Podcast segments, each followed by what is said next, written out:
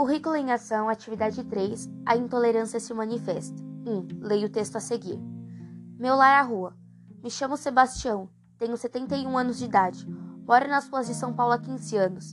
Passo meus dias fazendo pequenos trabalhos que consigo aqui e acolá. A maioria das vezes recolho latinha e papelão para reciclagem e ganho alguns trocados. Outras vezes consigo serviço de jardinagem ou como chapa, fazendo cargas e descargas no centro.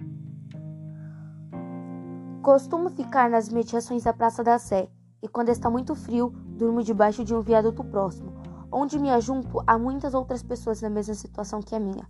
Nas ruas encontramos muitos tipos de pessoas, das mais simples às mais estudadas. Já conheci ex-jogadores de futebol, advogados, engenheiros, administradores e até médicos. Pessoas inclusive bem-sucedidas e de famílias ricas, todos tendo o céu, a lua e as estrelas como teto. A propósito, sou arquiteto de formação. Trabalhei em importantes obras aqui em São Paulo. Uma delas foi a construção do edifício Copland, em que fiz parte da equipe liderada pelo famoso arquiteto Oscar Niemeyer. Nesta obra auxiliei tanto no desenho da planta quanto na inspeção da obra. Ganhei muito dinheiro, admito, contudo não me julgo importante por isso. A vida muda. Veja só minha condição atual. Minha história é um pouco triste e nem cabe nessas linhas. Fui alguém que cometeu muitos erros e me arrependo muito por todos eles. Tenho família, filhos e netos. Jamais os culpo pela minha situação hoje. Eles não têm nenhuma culpa. Muitas vezes eles tentaram e até continuam tentando me tirar dessa situação. O que mais me deixa triste é a forma como as pessoas me tratam nas ruas. Mudam de calçada ou se distanciam quando cruzam comigo. Algumas fazem alguns comentários maldosos e outras até me xingam. Tem gente que me manda arrumar um emprego e que sou um peso para a minha família e para a sociedade. Certa vez, um rapaz bem jovem retirou sua filhinha de perto de mim, pois ela havia se dirigido a mim para conversar, alegando que eu poderia lhe transmitir alguma doença, que eu era imundo e que não chegasse perto da menina. Foi uma das poucas vezes em que me senti muito feliz e triste ao mesmo tempo. Feliz por alguém, uma criança, sorrir e conversar comigo, sem julgamentos e agressividade, e triste pela reação do pai.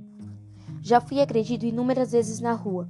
Já me jogaram água em dias de muito frio. Já tive meus poucos pertences roubados ou recolhidos.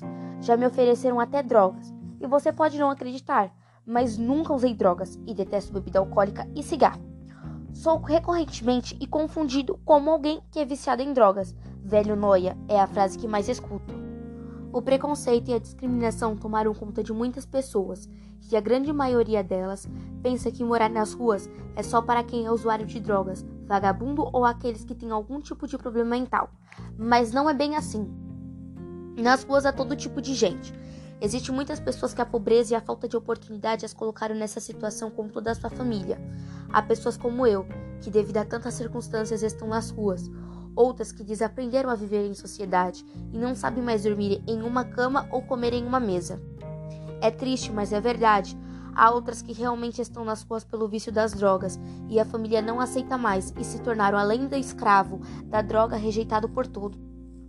Mas o que não dá para aceitar é o preconceito e a discriminação, porque somos pobres. Pobres, não apenas de dinheiro, mas de afeto, carinho e consideração. Até mesmo os animais de rua possuem maior consideração por parte da sociedade do que nós. Eu amo cachorro, tenho dois. Eles são meus companheiros. Já houve situações em que a comida chegou para eles e não para mim. Fico feliz, pois eles estão alimentados.